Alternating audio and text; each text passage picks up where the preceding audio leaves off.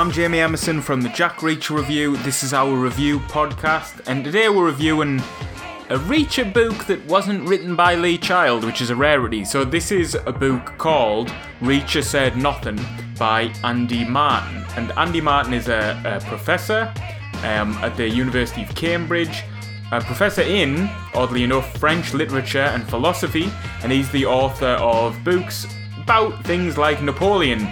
Brigitte Bardot, Sartre, Camus, and surfing. So he's a eclectic guy, bit of a renaissance man, and he's also a big fan of Jack Reacher and of Lee Child.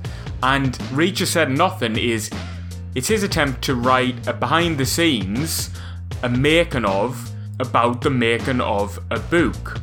So that is rare. Obviously it's it's unique.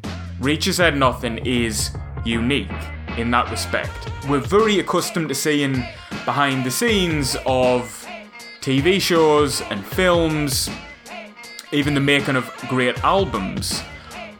We're not used to seeing behind the scenes looks at the making of a book, partly because the creation of a book is fundamentally a kind of mysterious thing. One person sits down now at a computer and nothing really happens apart from them from their mind and some characters on a page producing a book.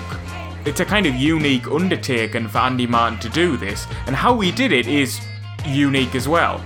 He essentially went to Lee Child's apartment in New York and sat behind him, looking over his shoulder, as he wrote Make Me, Make Me 2015, there's a review of Make Me out.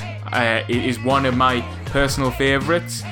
And Reacher Said Nothing is obviously an excellent companion if you've read Make Me.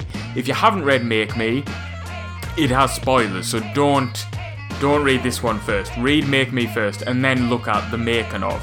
One of the nice things about Reacher Said Nothing is the fact that Andy Martin really does respect Lee Child, respects the work that he does, respects his creation, and this book is in part an attempt to show his respect for Lee Child and to give him the credit that Andy Martin feels he's due because, frankly, in the world that Andy Martin comes from, literature students and literature professors they pore over literature. They look at it the minutiae. They look at it as if through a microscope, but perhaps there is some sniffiness about authors like Lee Child. Put simply, writers like Lee Child, they don't often get the treatment that capital letters great writers get.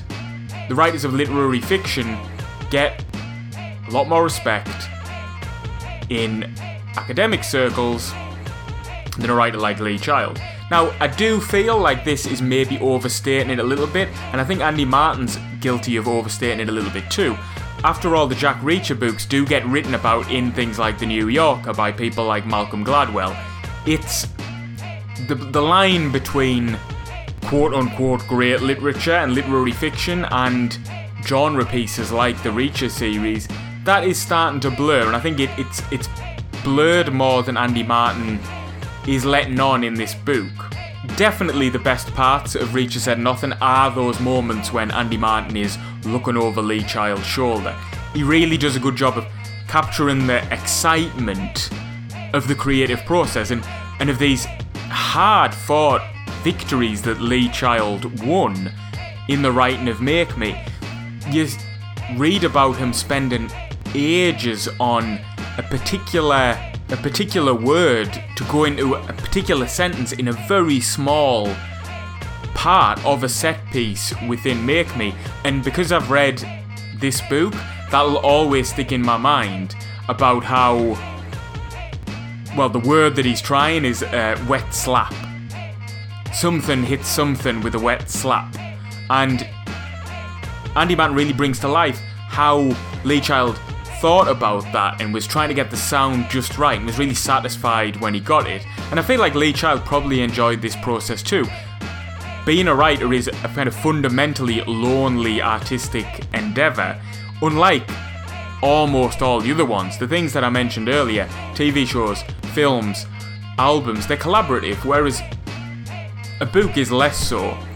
One of the drawbacks of Reacher Said Nothing is maybe how it portrays the, the writing process as an entirely individual effort.